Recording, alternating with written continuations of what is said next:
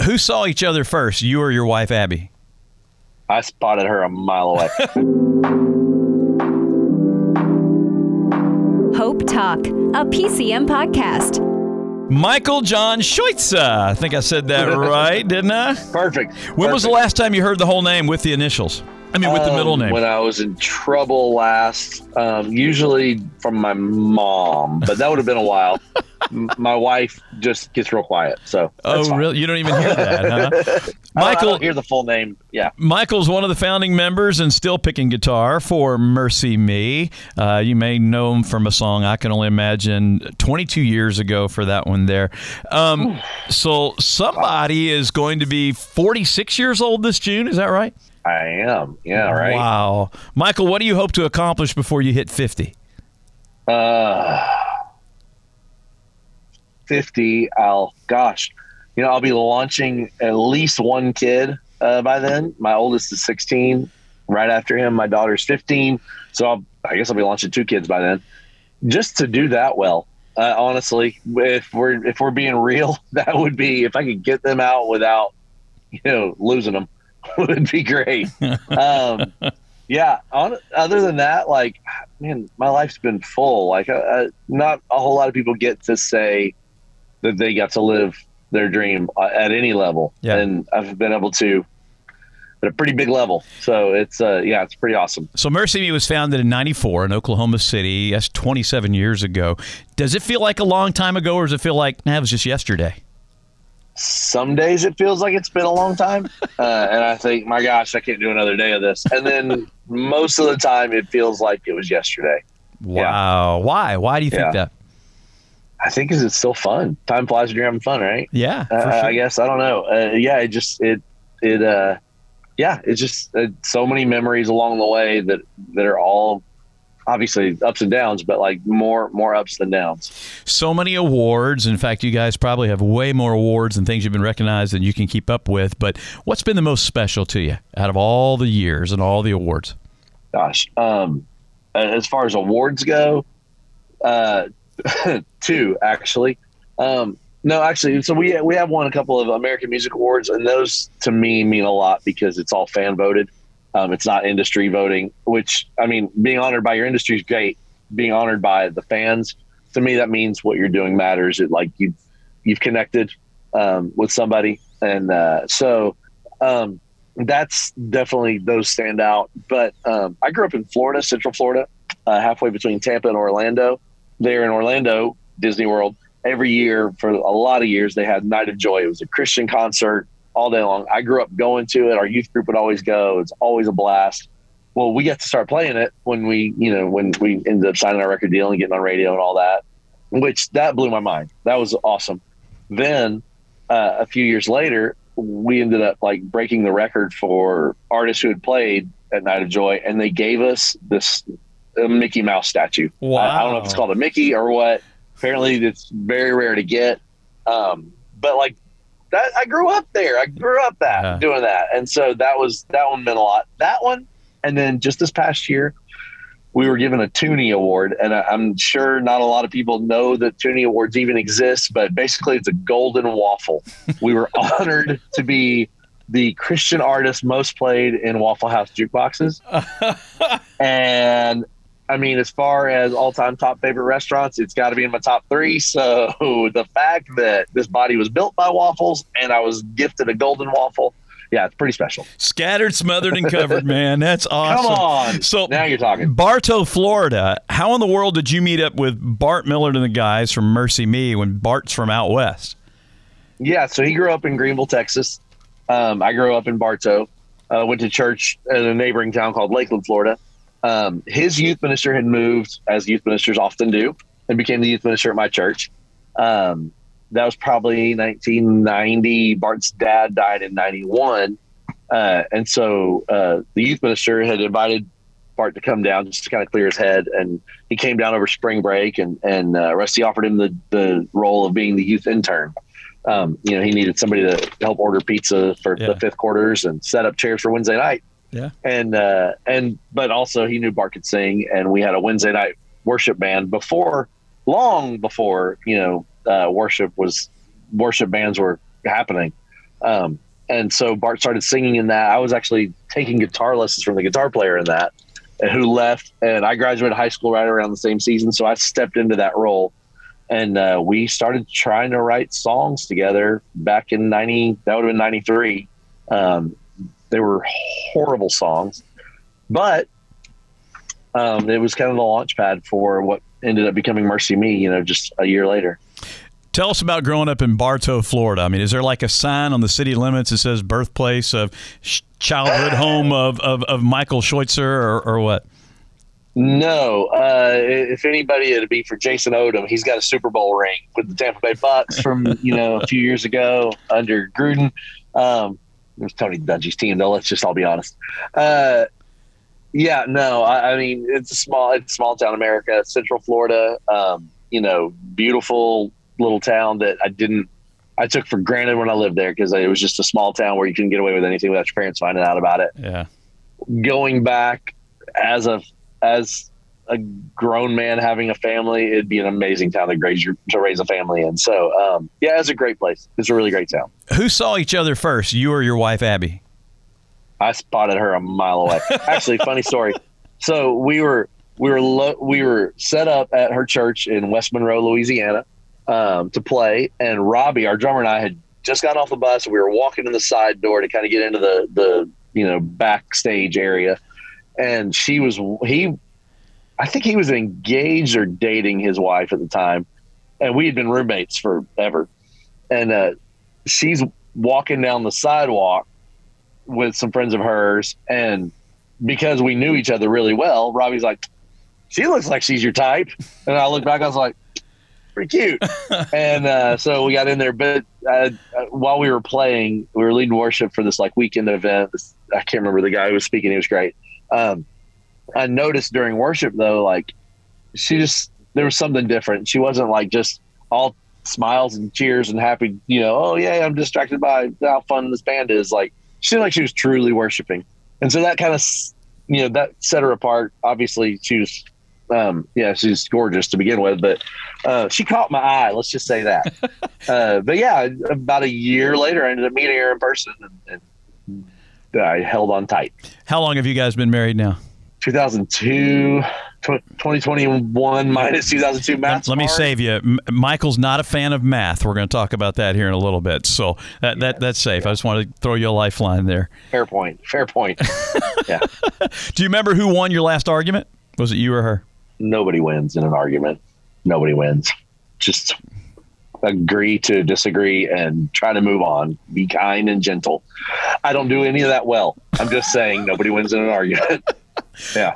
Father of four. Are any of your kids musical? Uh, yes. So my daughter, she likes to play ukulele and she can sing, but she usually just kind of sings in a goofy voice because I think she doesn't think she can sing. But she actually she can she, she has she can hold melody pretty well my 12 year old loves music. Um, he'll sit down and play piano from time to time, just kind of picks out songs by ear, which is a lot of how I did it. Um, I took one of our old laptops and put some recording software on it for him so he could kind of start to play with that. I feel like he would be interested in it, but I don't want to push it because I also know um, it could be a miserable life too. You can wreck, you really wreck your hobbies if you make them your job. So if it's something he wants to pursue and chase, then man, I'm going to help him with everything I got. If it's something he's not, you know, he just wants to keep as a hobby and love doing, then great too. Yeah. Yeah. What have you learned recently from each of your kids? Oh gosh. Um, patience. uh, no, they're awesome. Like my kids. So I, I, think, like I said, 16, 15, 12, and eight. Um, the, the horror stories you always hear about raising teenagers, man, that, that's garbage. That's a lie. It's a blast. They're yeah. awesome. Um, yeah, uh, my son loves cars, like loves cars. Uh, so our deal with our kids is like we'll match you on what you save up to buy a car. If you save up a thousand dollars, you can buy a two thousand dollar car, etc. He had saved up three grand. Wow. Yeah, yeah, pretty impressive. Uh, but he loves cars. So like a six thousand dollar car, you can buy a nice little Honda Civic. It's going to run you three hundred thousand miles, get him all the way through college. He doesn't want a Honda Civic. He wants a vintage BMW. So he found an '87 BMW 325 IS. I've learned all these things. I'm not a car guy, but I'm learning. but that's not enough. Not for Ben. He wants to do an engine swap. So currently, it's at my parents' house because my garage is too full of their bicycles and everything else to be able to fit a car in. But my parents are organized, and so his, his car is currently there with the engine pulled out because he's putting like a big V8 Chevy LS, basically a Corvette engine. Yeah. He's trying to put that in it, but I'm not paying a penny for it. And I told him, I was like, buddy, like I got you. We bought you the car you wanted. Like we helped you buy it. We even took it into the shop afterwards. And I paid to make sure it was going to be safe and running. I'm not. I'm not. I'm not doing this part. That's on you. And so he's done all the research. He's ordering parts as he comes up with money. He's working at a, a car shop where they literally like Wow. they have like million dollar cars in this shop, and he's the cleanup guy. But he's like he's getting to be around it, and he's learning, and they're helping him buy parts on the cheap, and so he he's got a lot of way to go. But man, the kid is persistent and hardworking, and uh, I need to be more like my 16 year old, honestly. Well, Yeah. the fruit doesn't fall far from the tree, I've learned. So great job, Dad He- and, and Mom. Nope, got it from his mom. Got it from his mom. How is producing a new record? You all just have a new record that you finally really. How is it? How is that? And like keeping your kids all alive and breathing. How is that at the same time? How is it producing an album like that and also keeping everything going? How how hard is that? uh, it's not that hard when your wives are awesome. Like all of our wives are champions. They've done this long enough that it's actually gotten easier because we've gotten to the point where we learned we had to say no and we couldn't be gone all the time and we needed to give back to family. So we're home way more than we're gone these days. Good. Obviously in 2020, everybody was home way more than they were gone.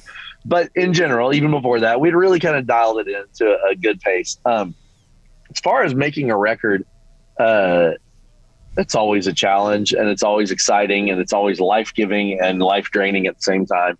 Um, we're really excited to have new music out, period. Like it's been four years since our last record. Uh, we've been working on this record for about two years. Uh, and obviously, in the midst of that two years, everything kind of shifted. And so we kind of started adding songs and taking away songs. And, and uh, it, but it's been really good to have that in the last year. Um, we've, we actually have a studio. Our whole existence as a band, we always wish we had a place. And uh, um, about two years ago, we bought a cabin uh, just south of Nashville where we live, and have turned it into a studio. And that's been that's been awesome to have for sure. Um, especially in the midst of this, to have your own space to just stay set up is great. There's a flip side to that. We need some deadlines. We need some some parameters to work within. And so when you're renting somebody else's studio, it costs you a lot of money if you go overtime because they need to get the next client in. Uh, we have nobody telling us, kicking us out the door. And so there are days when we'll get in there and just stare at the wall or laugh or watch Ted Lasso or whatever. Like, have a great time. And it's like, oh man, we look at the time. We really ought to start making some music because this album's got to come out in seven months or whatever. So, uh, yeah, it's it's a blessing and a curse, but way more blessing than curse for sure. It's been awesome to have. The most incredible char- charcuterie board or food that I've ever had was, Ta- in, your, like was table. in your studio. That's right there. we that got was to go up not there, a so- board. That was an entire yeah. So our so our dear dear friends Randy and Katie Williams. Some people might remember a band from back in the day called Big Tent Revival. Yeah. Randy was a guitar player. Randy was one of the first like like mentor without trying to be a mentor to me. Like we were still an independent band. We got to open for them. Uh, and that dude just was as kind and encouraging and and he had no reason to be that way. Like he went out of his way to be kind to me and to all of us. And so uh, yeah, his wife um, is like if Martha Stewart and Joanna Gaines like had a mentor, it would be Katie Williams. She's awesome. So There you go. yeah. The song, the song "I You Won't," um, "Say I Won't." We're all over it. Tell us about Gary and and and I saw where recently there was a wheelchair race in what looked like a hotel ballroom or something like that. Yeah, yeah. Remember my kid who likes cars? He uh, he likes to go fast, and so uh, Gary that at that show we had a special like boutique show happening called at a hotel down in in Florida. Uh, it was all socially distanced and all that. Well, Gary lives in Florida, so there's actually a, a wheelchair company who reached out to us, and we're like they they wanted to give him a new wheelchair. They had seen some video of his wheelchair, and they recognized right away that it was not um, going to last him much longer. And so they he went from a Yugo to a Cadillac. Like they built him the nicest one. Well, they he came out to the show in Florida with his wife, and they came down and brought the wheelchair to to present it to him. It was an awesome moment. My son literally texts me backstage, like we're about to go on. He's like, "Dad, Dad, how do you think Gary would take it if I asked him if I could race him in a wheelchair? like if I get in his old wheelchair, he gets in his new wheelchair. Like, like would that be okay, or is he not going to be cool with that? I was like, then he would love nothing more than for you to ask him to race him in a wheelchair. So yeah, that went down. No, Gary. Uh, so for people who don't know, uh, the song "Say I Won't" um, was one of the songs that we started kind of rewriting in the second half of the two-year album process. Um, and about halfway through the process of writing the song, we get word that our, our really close friend, he used to be, uh, I was roommates with him for a while. Uh, he was our one of our first merch guys. We let him drive the bus for about a weekend before we decided he's a horrible driver and this is not safe for anybody. Um, he was also a horrible merch guy, which that just kind of shows you like the quality of individual he is. We wanted him around not because of what he could do, but because of who he was. Yeah. Uh, and so, anyways, we're we're rolling up into the end of the first year of a two year album process, and we get word that Gary's gone to the hospital. Um, with not a lot of details, uh, but he he was in septic shock, and uh, they had to put him in a coma. They had to put him on an ECMO machine, which is for heart patients, and basically draws all the blood from your extremities into the core of your body to keep you alive. Um, and he had to be on that machine way longer than you're supposed to be on that machine just to keep him alive. Uh, he was in a coma for I think it was over 50 days, and when he woke up, he woke up to the news that he was going to have to uh, be a quad amputee. They were going to have to amputate arms and legs. And uh, backstory on Gary and his wife, they got three kids. They're like seven, eight, and like 11 now, or eight, nine, and 11, something like that. And they had just gone through, you know, the four year long process of an international adoption. They had adopted a daughter from Colombia. Uh, I think she's like 16 or 17 now. Um, so they've gone through, you know, four years of adoption, you know, roller coaster of emotions, getting their daughter. Now you're going through all the mm. language barrier things that happen with that um, you got three young sons, which, if any of you are raising boys, you know what kind of a tornado that is.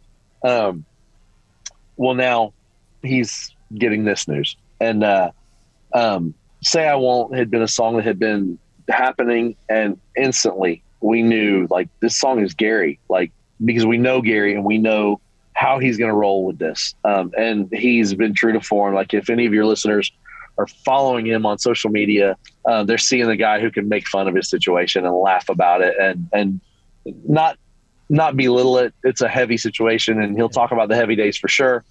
But man, he's taking it in stride. Uh, like I would, I would hope I could even do a half of how he's handling it.